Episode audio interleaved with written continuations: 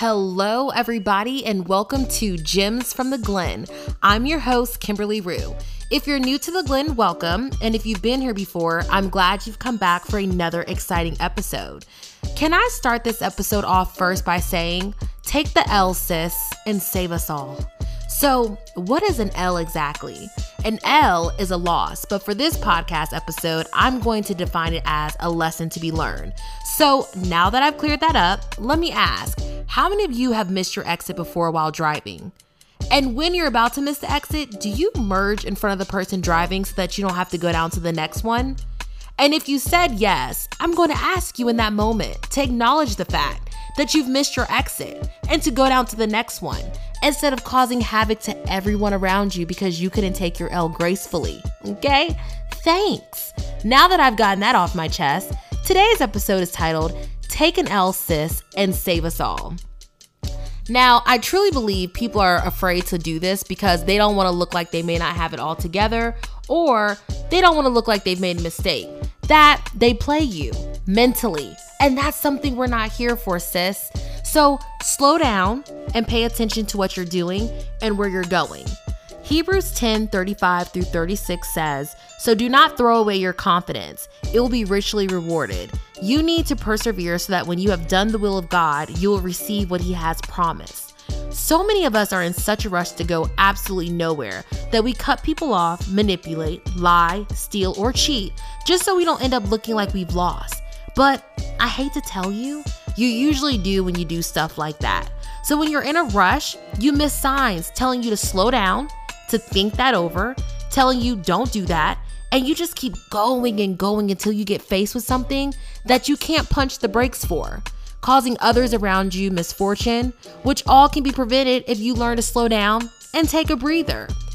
I recently was driving on Cheshire Bridge here in Atlanta, Georgia, and I was going 60 miles per hour on a mini highway when the person behind me chose to speed around me because I guess he thought I wasn't going fast enough for him. That after all his theatrics, we ended up at the same red light. This man was in such a rush that he ended up going nowhere fast.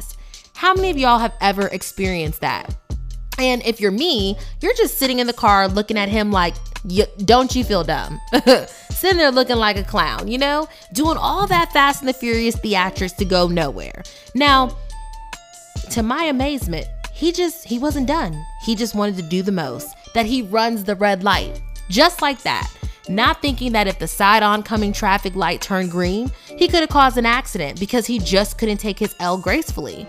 Now, I'll raise my hand. We all have a little road rage in us, but sometimes when you miss that light, when you miss your turn, you miss your exit, don't force your way upon others. This isn't Burger King.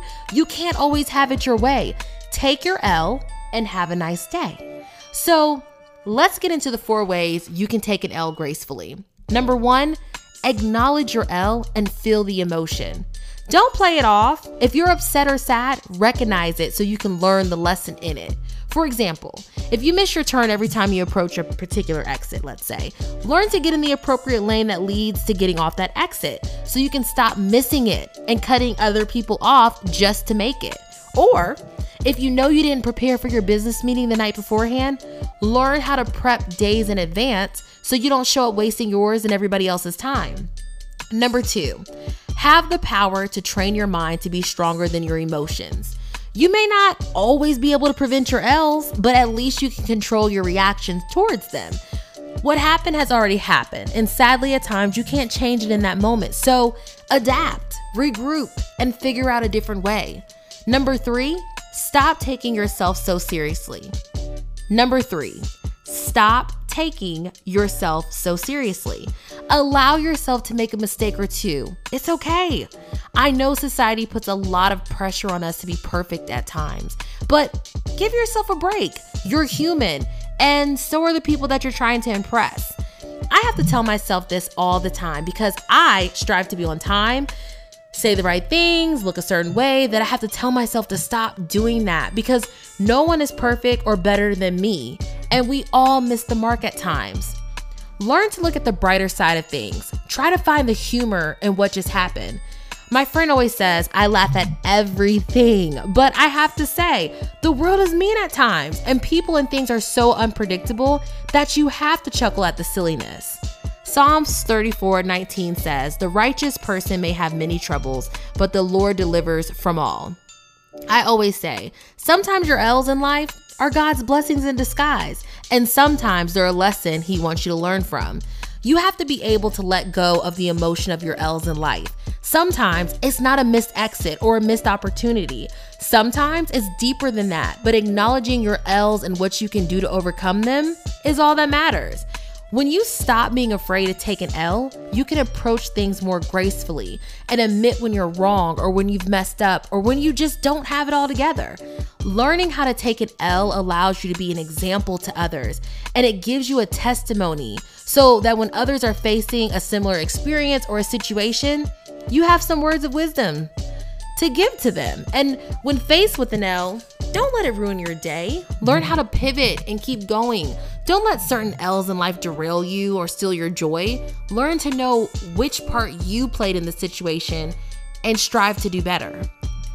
I hope you found this episode inspiring, educational, and amazing, of course. Please subscribe, share, comment, save, and rate this episode with five stars so I know you enjoyed it.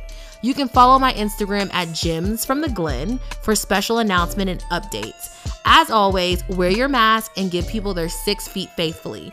Until next time, I'll see you back in the Glenn. Bye.